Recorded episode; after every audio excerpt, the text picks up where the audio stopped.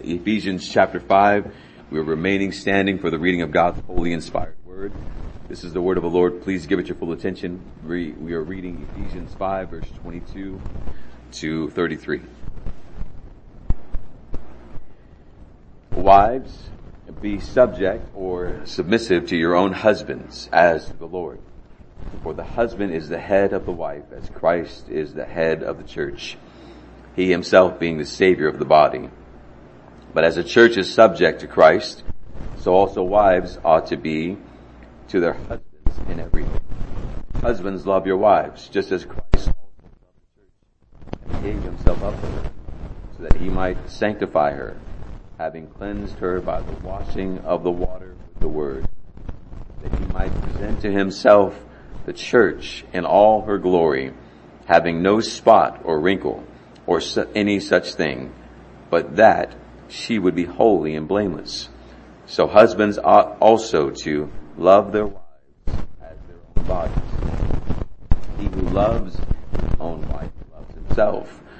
For no one ever hated his own flesh, but nourishes and cherishes it, just as Christ also does the church. We are members of his body. For this reason a man shall leave his father and mother, shall be joined to his wife, and the two shall become one flesh. This mystery is great, but I am speaking with reference to Christ and the church. Nevertheless, each individual among you also love his own wife even as himself. The wife must see to it that she respects her husband. This is the word of the Lord. Let us pray. Gracious Father, our precious Son and ever present Holy Spirit, help us this morning to see the high standard. Help us to uh, obey, bow our knee to your word. Give us listening ears and believing hearts. I decrease that you may increase, be glorified in Christ's name. We pray. Together we say, Amen. Please be seated.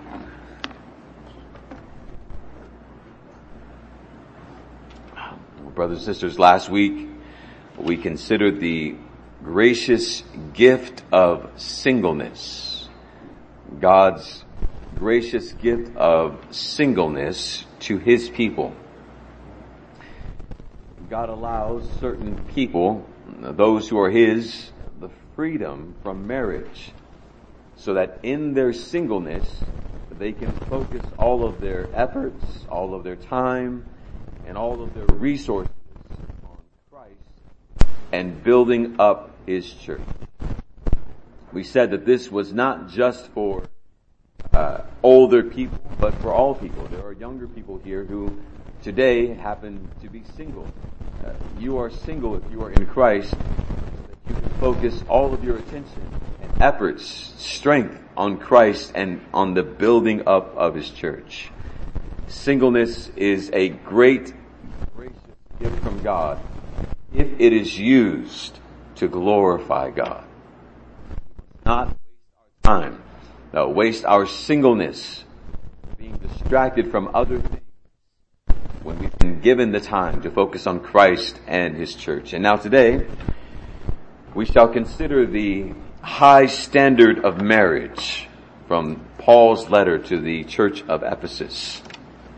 Here in the fifth chapter, Paul connects the way in which people, the people of God live with the gospel Paul is connecting the way the people of God live with the gospel.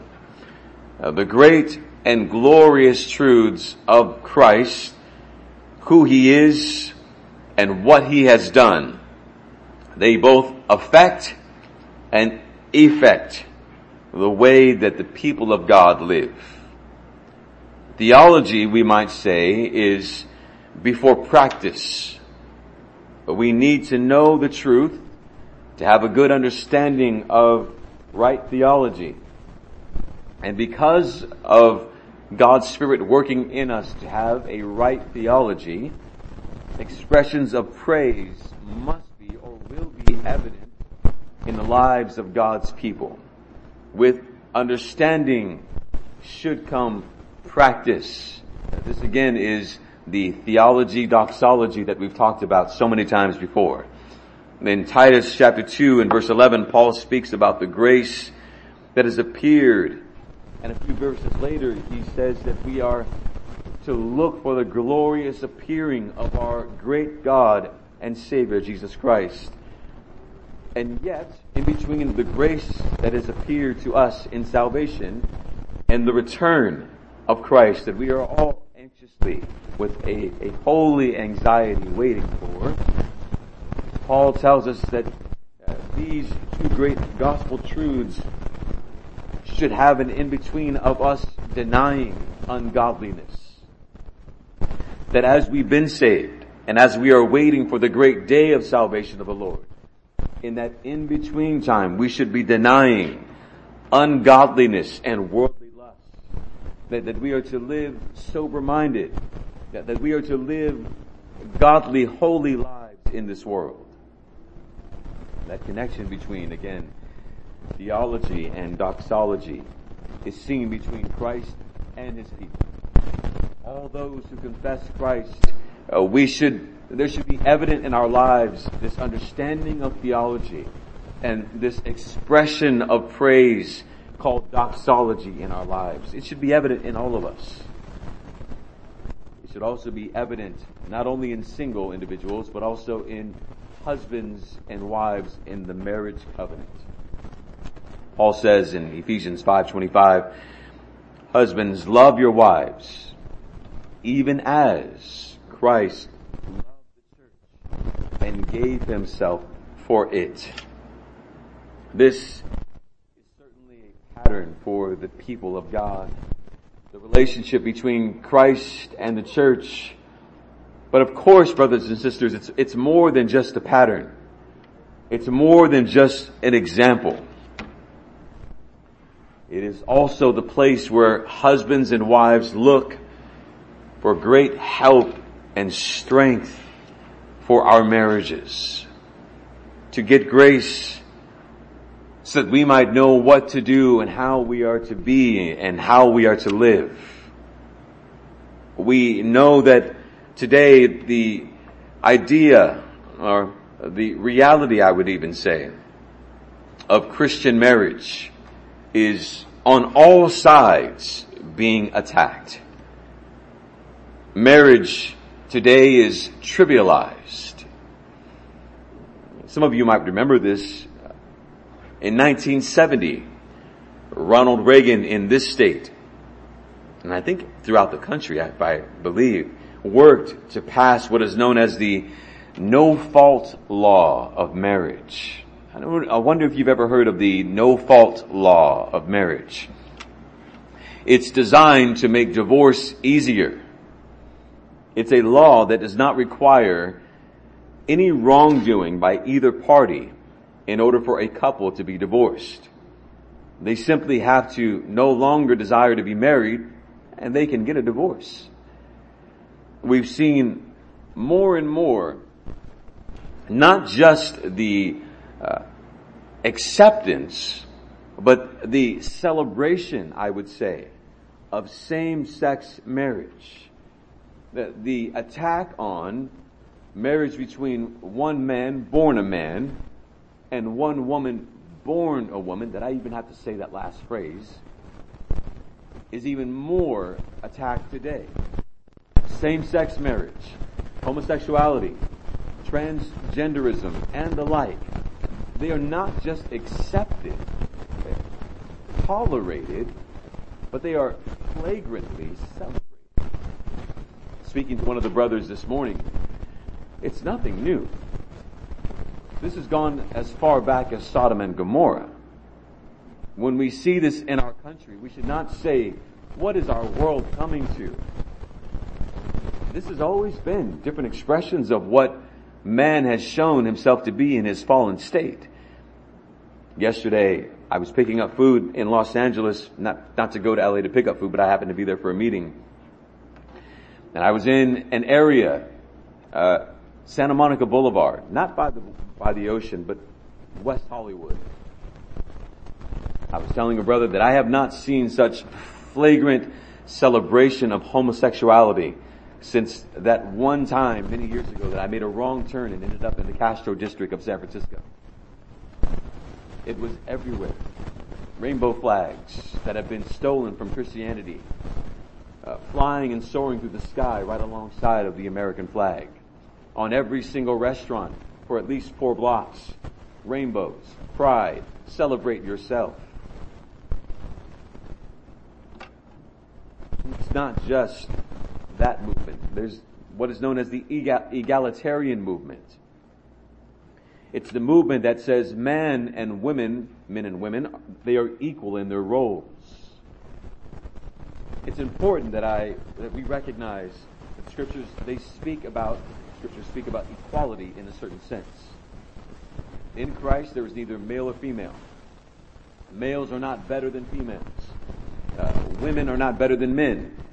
Uh, all men, male and female, are created in the image of God. Uh, men, men are image bearers in the exact equal way that women are image bearers of God. But there has been given certain roles to men and women. And in this egalitarian movement, it says that men and women should have the same roles, both in the church and in the home. In this egalitarian movement that has crept into the church, women are pastors in this egalitarian movement uh, that has crept into the church, uh, women are, are leading in the church and not men. It says that a husband is not the head of the home. That the scriptures are wrong when they say uh, that only men should be elders of a church. They say that men don't have authority over the wives and that wives should not submit to their husbands. So then Ephesians chapter 5 w- would be like a red cape to a bull. They would be very upset by reading this chapter. Here in this letter to the church of Ephesus, Paul is giving a theology of marriage. He's not answering every possible question, but he is laying down principles for marriage. And this morning, with God's help, I would like to draw six principles of marriage from this chapter and center on marriage and its high standard. Or if you're looking for a title, the high standard of marriage. Let's begin. Number one, we must know this high standard. Number one, we must know this high standard. It seems very obvious, but it is important. One might ask, what advice can you give for married couples or for someone who is engaged and preparing to be married? What would you say to them? What, what advice would you give? Pastor Isaiah and I work together uh, throughout the week and there are oftentimes when we go into the home of someone who has been married for 40 years, 50 years, 60 years. And because I like to spark up a conversation, I'll ask, wow, you've been married that long. What's the secret? It's always amazing the, the variety of answers that they give. Here's some of that I've heard. And, and I'll say, you know, how long, how, how do you, what's the secret to a long marriage? Learn to laugh through the pain, I've heard. Celebrate small but good moments, I've heard. Communicate with each other. Communication is everything. Trust each other. If you don't have trust, you don't have anything. Here's one. Do whatever she says. Happy wife, happy life. Brothers and sisters, is it that simple? I think if any of you have been married for any length of time, you could say, no, it is not that simple. And let me also say to those who are, are single, you may be checking out at this moment. You too are married you are uh, married to Christ. So as I'm speaking this morning, I'm not speaking only to those who are earthly married, but to those who are united to Christ. Because let's be honest, even as a single person, being married to Christ is not easy as well. Being completely committed to Christ on our part, not on his part, but on our part, is completely difficult as well. But in the marriage union, because it, it is not civil, because two sinners, maybe they are regenerated, but two sinners with remaining sin, they are coming together. Imagine that. One person with their own sin, joining with another person with their own sin, whether they be regenerated or not, still have remaining sin that still needs to be put to death. They are bringing their lives with their sin. They are bringing those lives together. All of those sins that only you knew about are now being exposed to the other person. They're not just sins you know about. They're not just sins that you need to be put, that you know you need to put to death, but now they're being joined with the other person's sins and they see even sins that you don't know about that need to be put to death. It's not easy. It's not just the sins of one man, but now it's the sins of one man and one woman. Again, it takes work. It takes effort. There are not uh, 10 easy steps to a happy marriage. Uh, there's not one slogan that you can put over your bed, kiss me every night, that's going to make all things well. It's amazing. I don't know how many people who have kiss me uh, every night before we go to bed who actually uh, would do that before they go to bed. There is at least one piece of advice though. And it is this. Seek the grace of God for your own soul. Seek the grace of God for your own soul. Know the relationship between Christ and His church for yourself. Keep Christ and the church before you. Yes, as a pattern, but also as not a, but the place. The place that you go to for strength. The place that you go to for blessing. This is first. Christ and His church is the place, not your mom's house, not your dad's house, uh, not your best friend's house. Christ and His church is the place that you go to for strength and for blessing. This is the first relationship you ought to be not only considering, but seeking to have as your very own. I say to single and I say to married, to Christ is where you go for strength. To Christ is where you go for blessing. We need to know this high standard. Uh, we see how often Paul does this, and it might seem repetitious, like he's saying the same things over again, but it's deliberate. Look at how often Christ, or Paul speaks about Christ being the head. Verse 23, verse 24, 25, 27, 29, 32, Christ and His church. And, and what Paul is, is trying to do is, is weave into the fabric of our thinking Christ and His church should be first. Christ and His church should be first. How does a husband love his wife? How does a wife submit to her husband? What, what does this look like? Look to Christ and His church. We want to know what this high standard is. Well then how does Christ love His church? How does the church submit to Christ?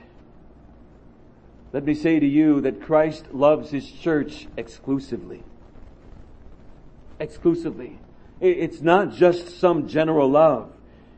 It's not an undefined love. Christ does not love just everyone in the same way, not in the least. Christ loves His church and it is an exclusive love. Uh, the church and no other. It is her and her alone. Christ loves her exclusively and Christ loves her, you and I, exceedingly. Look at what He has done for her. Look at the lengths that he has gone for her. Uh, look at what he has laid down. He has laid down himself. He's given his own life for her. This is speaking of the sacrifice at Calvary, of course. The life that he has given, the death that he has offered has been given and offered for her. He's offered his body. He's offered his blood. And we see in these things how exceedingly Christ has loved his church. He's loved her exclusively, exceedingly, and he's loved her purposefully. There's a reason why he loves her. There's a goal to his love for her. Notice the word in verse 25, that. This is why he died for her in verse 25. He loved her that, listen, that he might sanctify her and cleanse her. Why has he loved her? So that he might sanctify her and cleanse her. So that, so that he might present her to himself without spot and without wrinkle, so that she might be holy and blameless. This is why our Christ lived and, and died and rose and ascended so that the bride might be made holy. To take away her defilement, to take away her spot and all wrinkles, to prepare her at last so that she might be brought with gladness to the house of God. What's the standard of marriage? Look no further than Christ. He loved exclusively. He loves exceedingly. He loves purposefully. Well, how does the church then submit to Christ? We see that the church submits to Christ by acknowledging him as her head. She is her head. And, and some have translated this as source. Uh, saying uh, Eve, the church is the, is the New Testament Eve, that, that she has been taken from the rib of Adam. But that's not necessarily what Paul is getting at. It's not the idea that Paul is saying. Instead, Paul is getting at the authority, or the idea of authority here in, in the same way as he speaks in chapter 1 verse 22 that, that God has put all things under the feet of Christ and given him to be head of all things. How does the church submit to Christ? By seeing him as our authority. There is no other head for the church. The Pope is not the head of the church. Uh, some random pastor in a church is not the head of the church. Christ is the head of the church. The church says Christ and Christ alone. Christ is Lord. Christ is King. Christ is our authority. And we, the church, we submit by acknowledging He is our head and we obey His commands. We don't get to pick and choose which commands we want to come under. All of the commands of Christ, we are responsible to obey. All of the commands are good. We love God's law. We do so in obedience joyfully. But we are not burdened by the commands of, of our head. We are comforted by them. We love them. Christ is a loving King. Christ is a gracious Lord. And it is the delight of her, of His bride, the church, to obey Him. And this brings Christ glory as we delight fully in Him. The book of Song of Solomon says, how beautiful are your feet with shoes, O prince's daughter. It is lovely for the church when we walk in obedience to the commands of Christ. It's lovely. How beautiful. We are to know this high standard.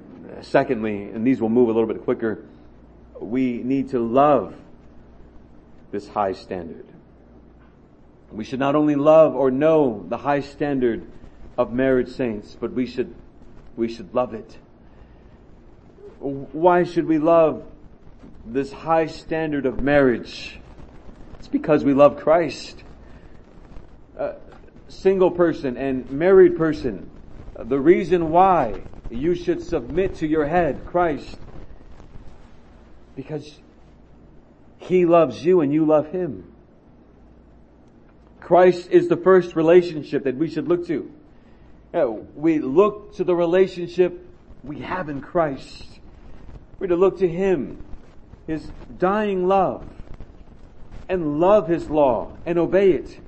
Oh, when we see who Christ is and what He has done, then this that is written by Paul, it does not become a burden for us.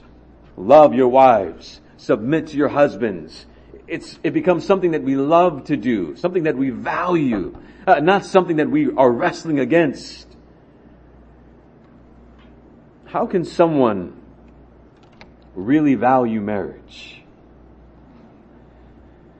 How can someone really love a wife if that person doesn't love Christ? How can someone really love her husband if she does not love Christ?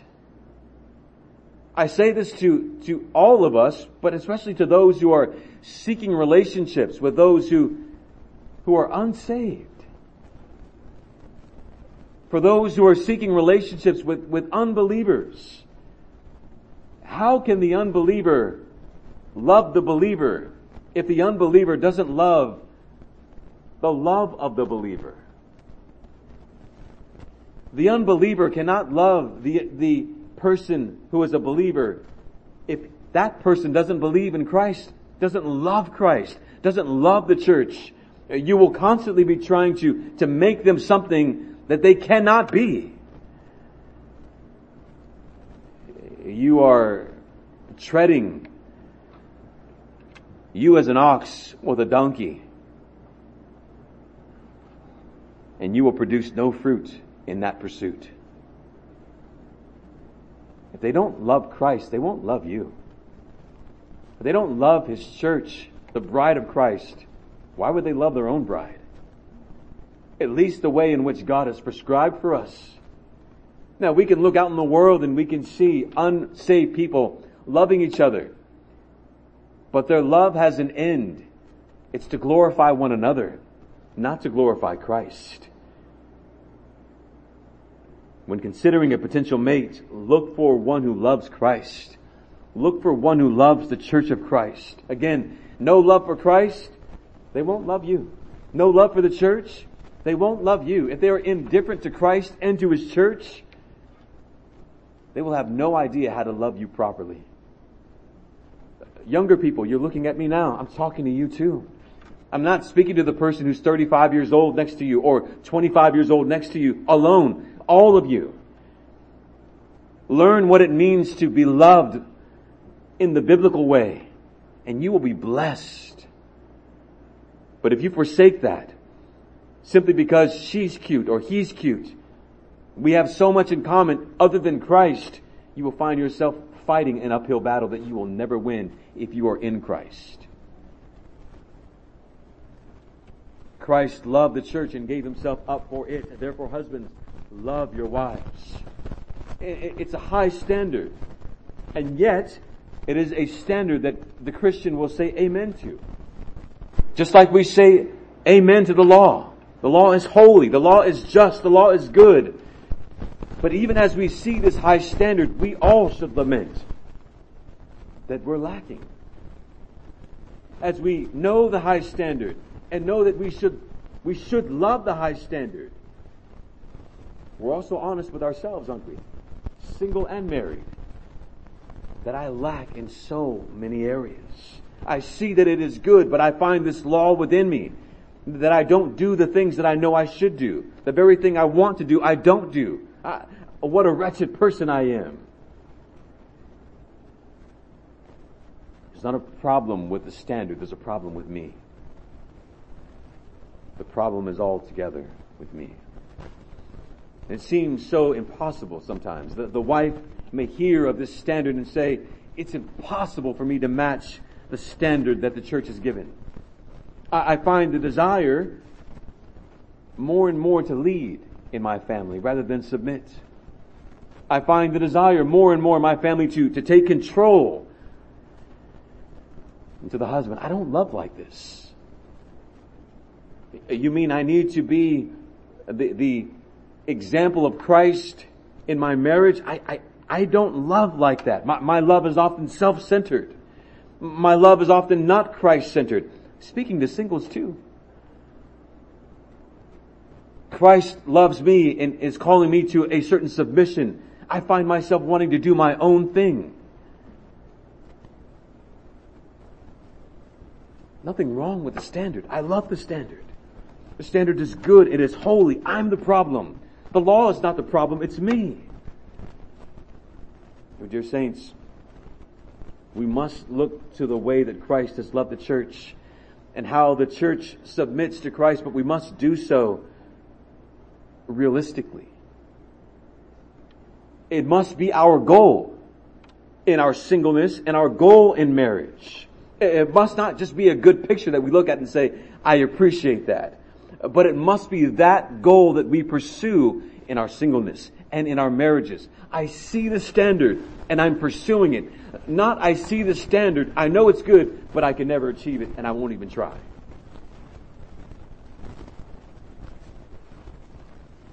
Let's go to our third point. We must, and I hope that this is connecting, we must maintain this high standard. It, connecting to our last point, it is tempting to say, and, and maybe we might think, who can keep this? Who can do this? That this seems unrealistic. Uh, we need a more realistic standard rather than one that seems unattainable. You might even be discouraged at this point. My marriage is nowhere near this. Uh, my single life, my, my intimacy with Christ is nowhere near this. Let me tell you what you and I should not do at this point. We should not start making excuses for ourselves. We should not start saying, well, I didn't have a role model in my life. My dad wasn't there to show me what it, what it means to be a real man. My, my mother wasn't there to show me what it means to be a godly woman. I, you know, my wife is more of a natural leader anyways. I, I just kind of let her take the lead. I'm more of a quiet man. She delegates. This is our standard, brothers and sisters. This is a standard that we've been given. Oh, but, but this is our standard. We get along better this way. It just works out this way. And then we start to compare ourselves with others. I mean, we're not as bad as that couple over there. They, they really got it bad. We get along. We do okay. And this becomes a real temptation that is true in all of life. We live in a time, we live in an age where there is progressively this lowering of standards. There is a lowering of standards. And we can look across the board. A lower, lowering of standards in manners.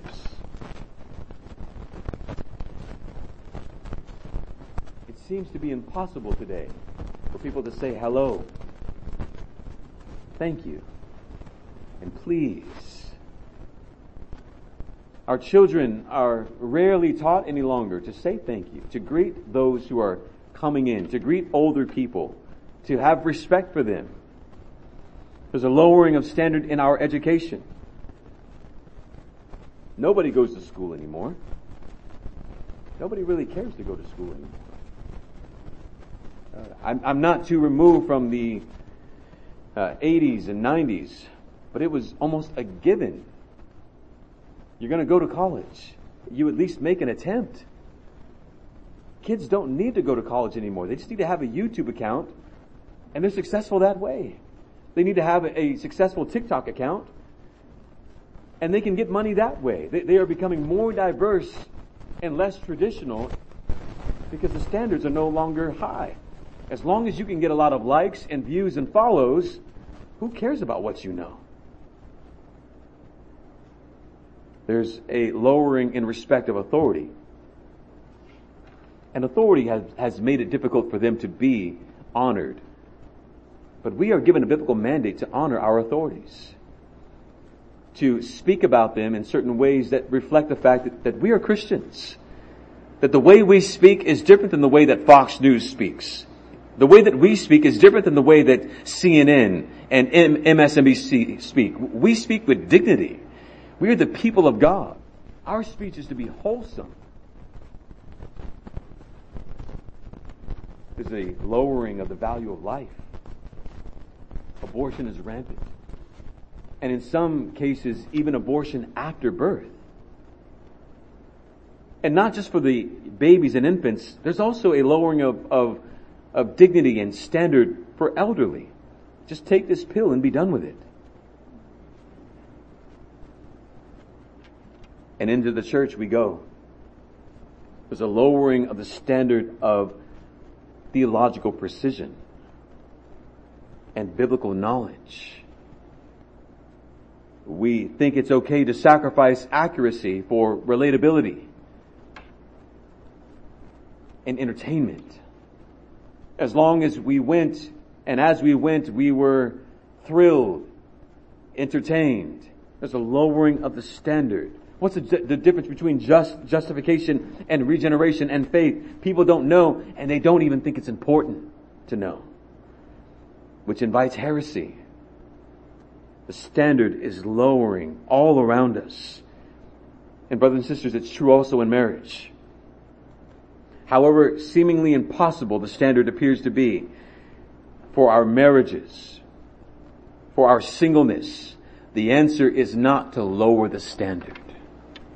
However impossible it seems to achieve it and to attain it, the answer is not this, let's just lower the standard. No, it's keep the standard high and pursue it. In spite of all of our shortcomings and failures. We must fight in this age to maintain the standard in an ever changing and ever lowering of standards that we're living in. Let's move on. Number four. We must apply this high standard realistically. Paul speaks of Christ seeking to sanctify the church, presenting her to himself glorious, without spot and without wrinkle. Brother, can you check the air? And what does this imply? Christ is, is uh, seeking to, check the breaker, Christ is seeking to present his church as spotless and without wrinkle. This implies that the church has spots and that the church has wrinkles. That the church is yet to be glorified and still has many wrinkles that need to be ironed out still has many spots that need to be washed. Husbands and wives, isn't this so true for you and I? We, husbands, we have a lot of spots and wrinkles. You wives, you also have a lot of spots and wrinkles. Uh, you single people, you have a lot of spots and wrinkles and you single, single people, Christ is washing you in His blood and putting you through fire to remove all of the wrinkles, steam, if you will. So then we need to apply this high standard of marriage realistically. In our marriages, listen to this, also in our singleness, we need to recognize the weaknesses that we have amongst each other. And not just pointing them out to say, I see it, there's a spot, there's a wrinkle, oh that's a big crease, that needs to really take a lot of work to get out, but recognizing it with grace. Uh, not recognizing it with judgment, but recognizing it with grace. The husband doesn't look at the wife and say, my mission is to get you to submit to me. We're gonna work on this. Imagine if your husband came to you and that was his, that was his, his message to you today. Or the wife doesn't look to the husband and say, my mission is to get you to love me and to care for me better. The couple doesn't come against one another, pointing the fingers at one another's spot there, wrinkle there, up, there's a big one. They don't come to each other and say, you're not loving me the right way. You're not respecting me the right way. And the reason why we know this is because that's not the way that Christ speaks to his bride. That's our standard. We are flawed. We are filled with spots and wrinkles. And when a spot doesn't automatically come out, we don't immediately criticize and throw away the, the whole load.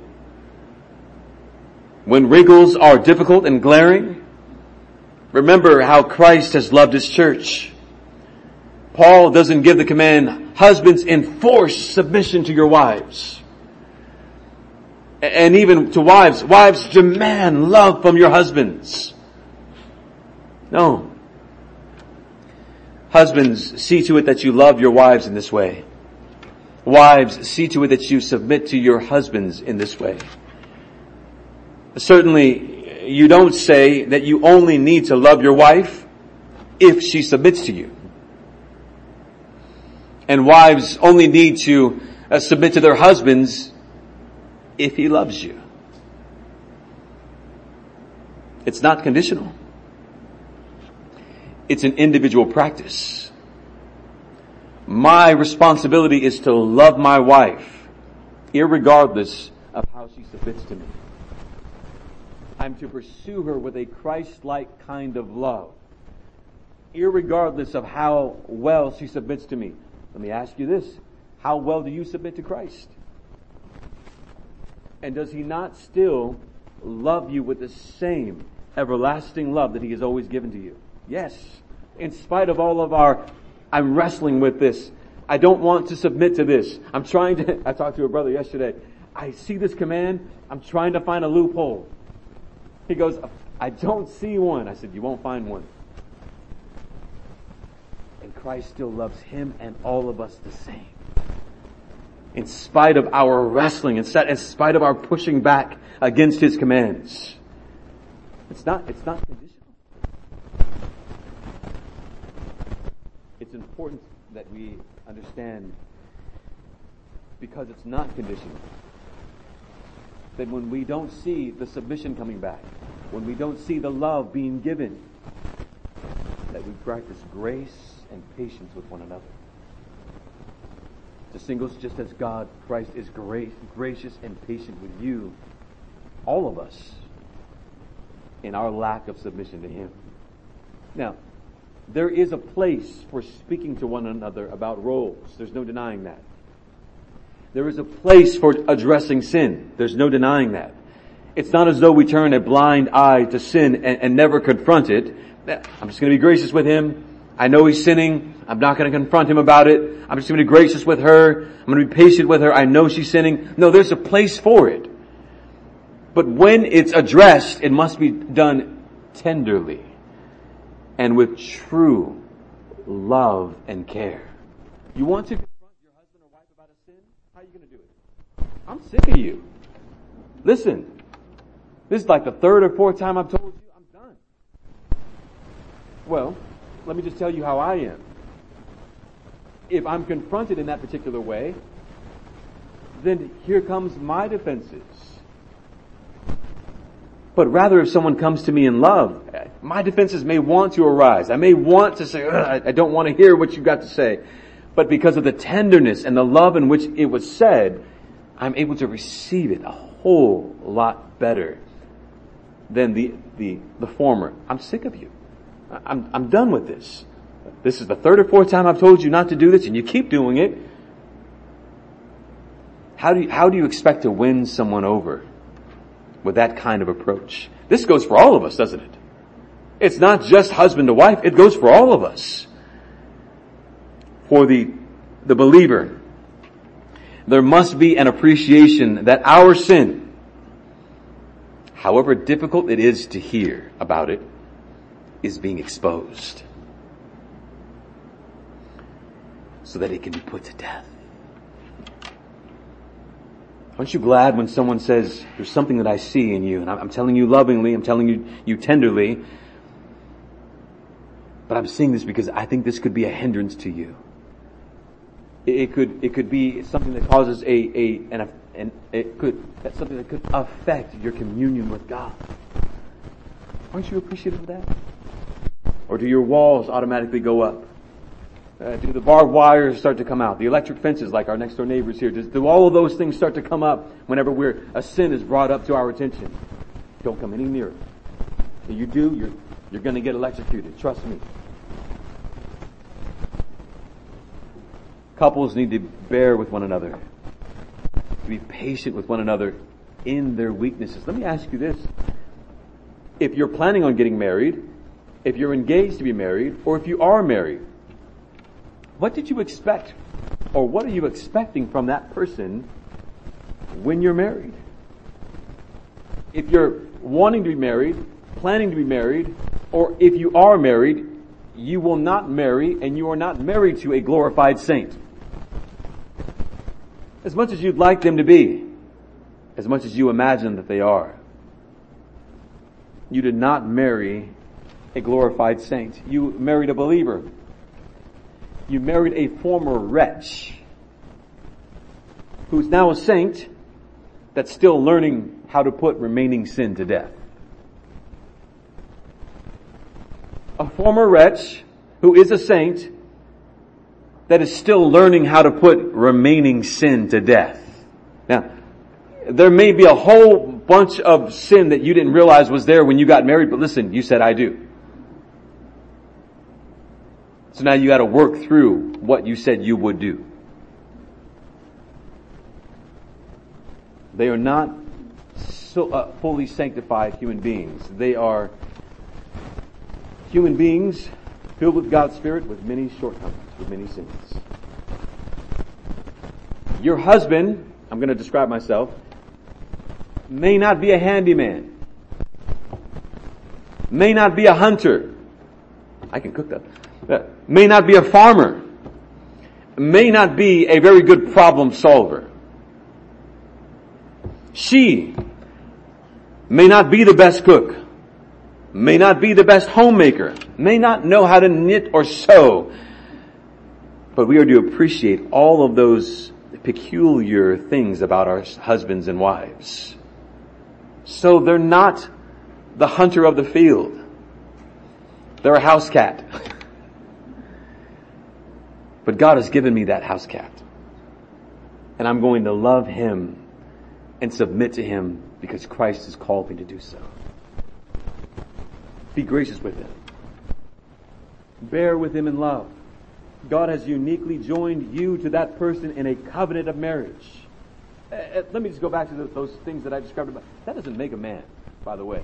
Hunter, uh, handyman, uh, you know, can lift a thousand pounds over. That, that doesn't make a man. What makes a man is someone who loves the way Christ loves.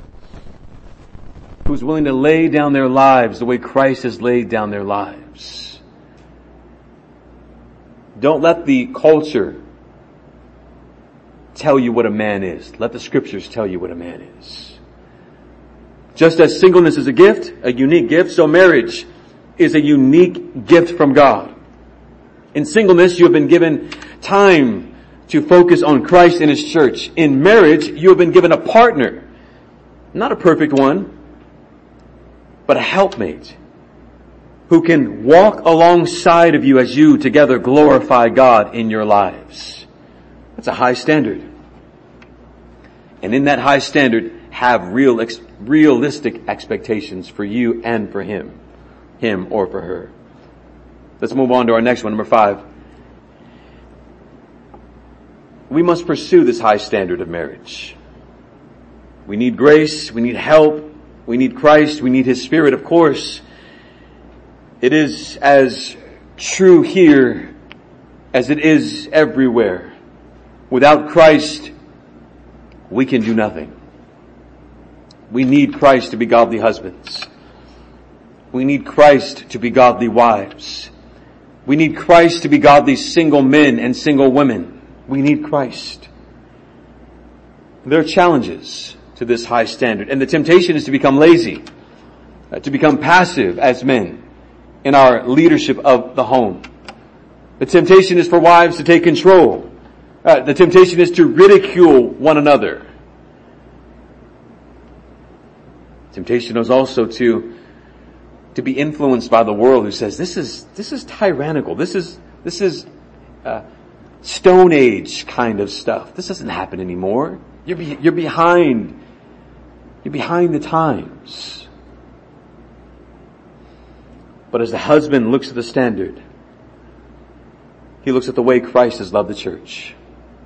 He knows the standard, loves the standard, uh, seeks to maintain the standard, and does so realistically. But, but he seeks to put it into practice, knowing how Christ has loved the church. Christ loved the church exclusively. So the husband is to love his wife with an exclusive love. It is her and her alone. It is my love to her and to no other. He is the husband of one wife. That's not just a, a, a prerequisite or a requirement for elders alone. That's a requirement for the man of God. He is the husband of one wife. He's a one woman man. Loves her exclusively and he loves her exceedingly. Three times in this verse, love your wives, love your wives, love your wives. And whenever we see this, this kind of uh, threefold uh, description or command, it's important. It's meant for us to, to open up our eyes and to take notice of. Love them always. That's how you unpack this. Love your wives. How do I love them? Love them always. Not just when it suits you to love them. Not like, not just when you feel in the mood, I should say. And not just physically, but with the way you speak to them at all times. Be there for them. Listen to them. Support them. Help them. Try to understand their perspective. Talk to them. Thank them. Uh, husbands, it is, it is important that, that your children hear you thanking your wife. It's important that your children hear you appreciating your wife, praising your wife, loving your wife. Encourage your wives. Provide for them. Protect them. Do not complain about them. Do not criticize them to others. How do I love my wives? Don't hold grudges against them. Forgive them as Christ forgives the church. It's the very essence of what love is. Think again of how Christ loves the church. He forgives us freely. As often as we pray, forgive us our debts every single time He forgives.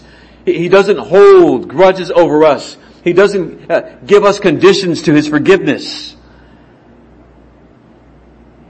So men ought to love their wives.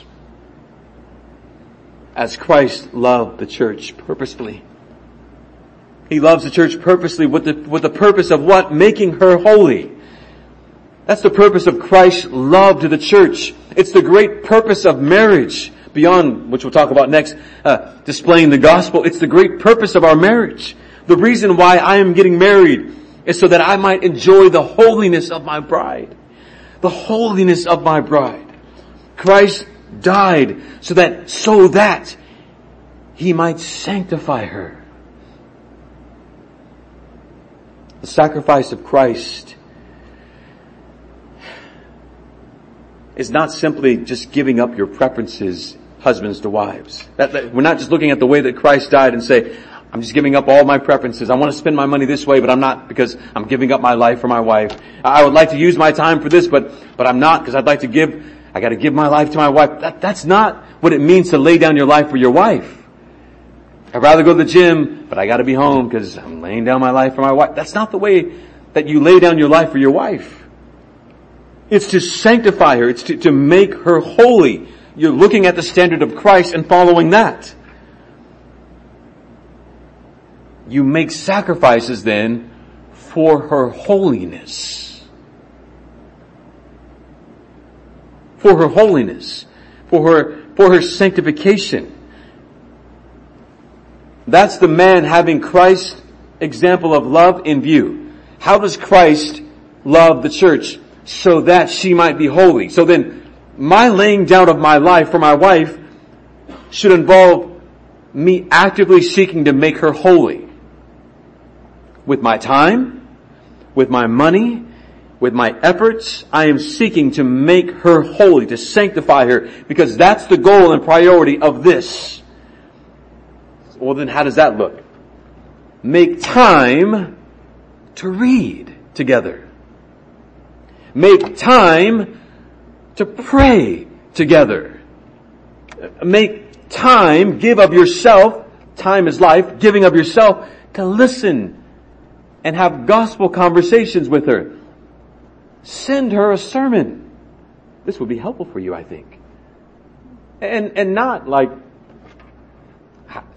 10 ways to call your, your husband Lord or anything like that, but ways that will edify her, that will strengthen her in her walk with Christ. These things can vary.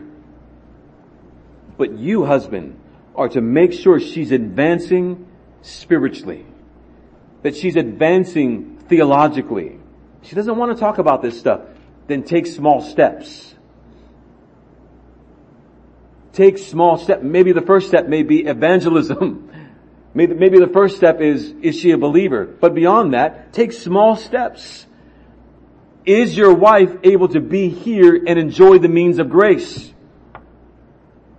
Is she able to be among the saints or is it always you? Allow her to grow in Christ. It's your responsibility to take responsibilities from her so that she can grow in Christ. You are called to sanctify her, to play a part in that role of the Spirit's work of sanctifying her. Point her back to Christ in those difficult conversations. When she's wrestling with things, hear her out. And at the very end of it, let's pray together. Let's go to Christ together.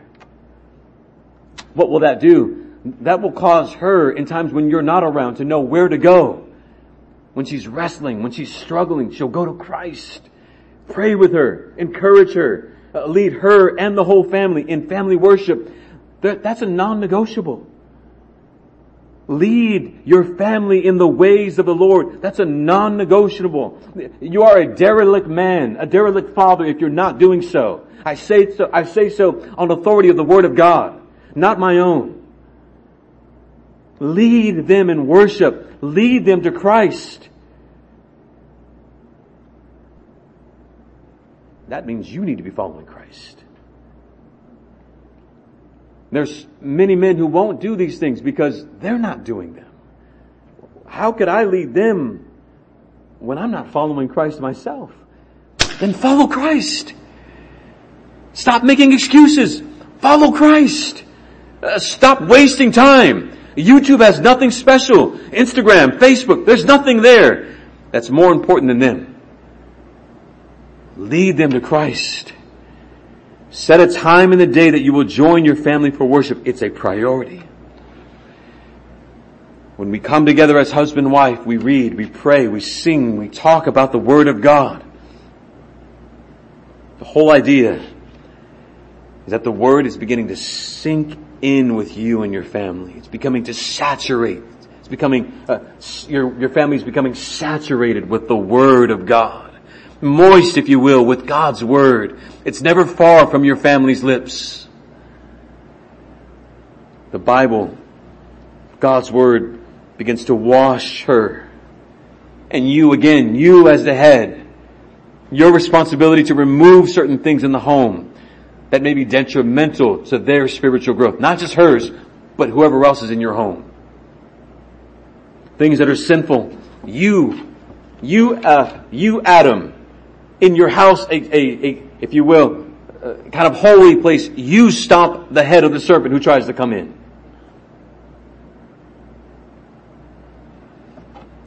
Don't allow things to waste time in your families. After all, all of this, if you can see this in your mind's eye, after your hard efforts, men, wouldn't you love the blessing, the glorious moment of standing before the Lamb on his throne and you being able to look over to the right or to the left and see the person who was your spouse. Look to them because you have presented her or him or her to him without spot or wrinkle. Here is your bride, Christ. What an amazing moment that could be. Will we know we were married? Uh, you will know you were married. You will know her. If you will know Paul, there ain't no reason why you won't know her. I present her to you, Lord, in the way that you have called me to present her. Perfectly? No. But by your grace and help and strength, yes. The wife in the same way looks to her husband or looks to the church how she should submit to Christ. Oh, what a beautiful word that is. Don't let the culture say that's a terrible word. It's a beautiful word. Why? Because God said it. Because God said it. Because God said, wives, submit to your husbands. Single people, you are submitting to Christ. It's a beautiful word. It's a lovely word. Not one of inferiority. One that God has given image bearers to uphold. And when you do it in His ordained way, it is God glorifying. When you uphold the role that God has given you in your home, God is glorified. When you divert from that and say, I'm the boss. Or when husband you say, mama's the boss. It's mama's house. What's wrong with you? You have been given charge over that home. When wives submit to their husbands, it is as unto Christ. It's as unto the Lord. Let me say this.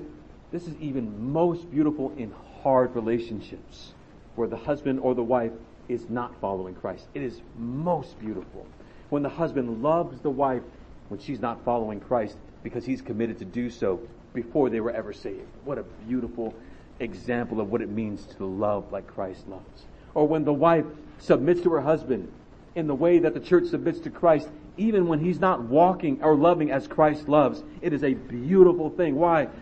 Because God is glorified even in your knowing he's not the man or woman I need them to be, I would want them to be, but I'm called to love and submit as unto the Lord. So you're, you're, you're almost fixing your gaze past them and seeing, doing what you're doing as unto the Lord.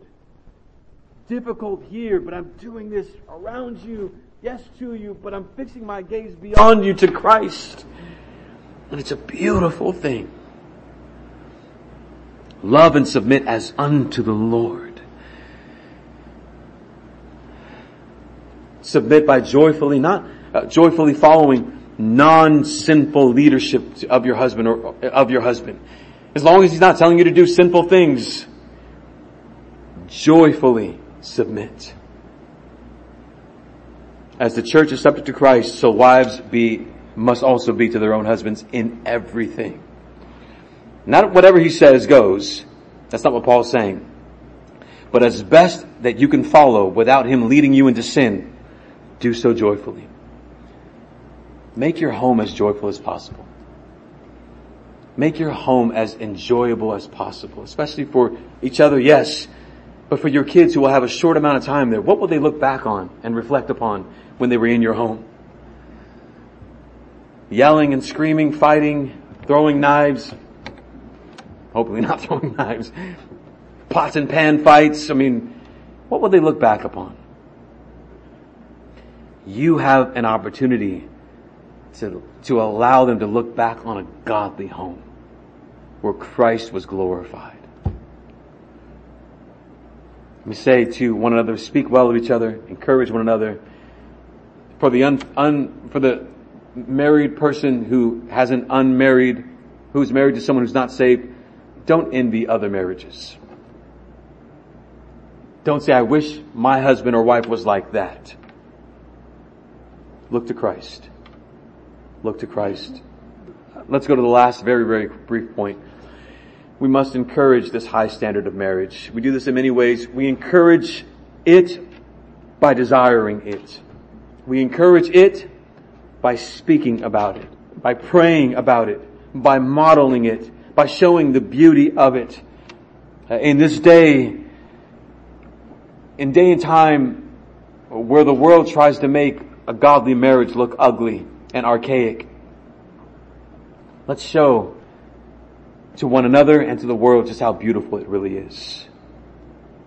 The godly husband showing love to his wife the way Christ loved the church. The godly wife showing something of, of the glorious church of Christ submitting to her husband and doing all of this in a crumbling world.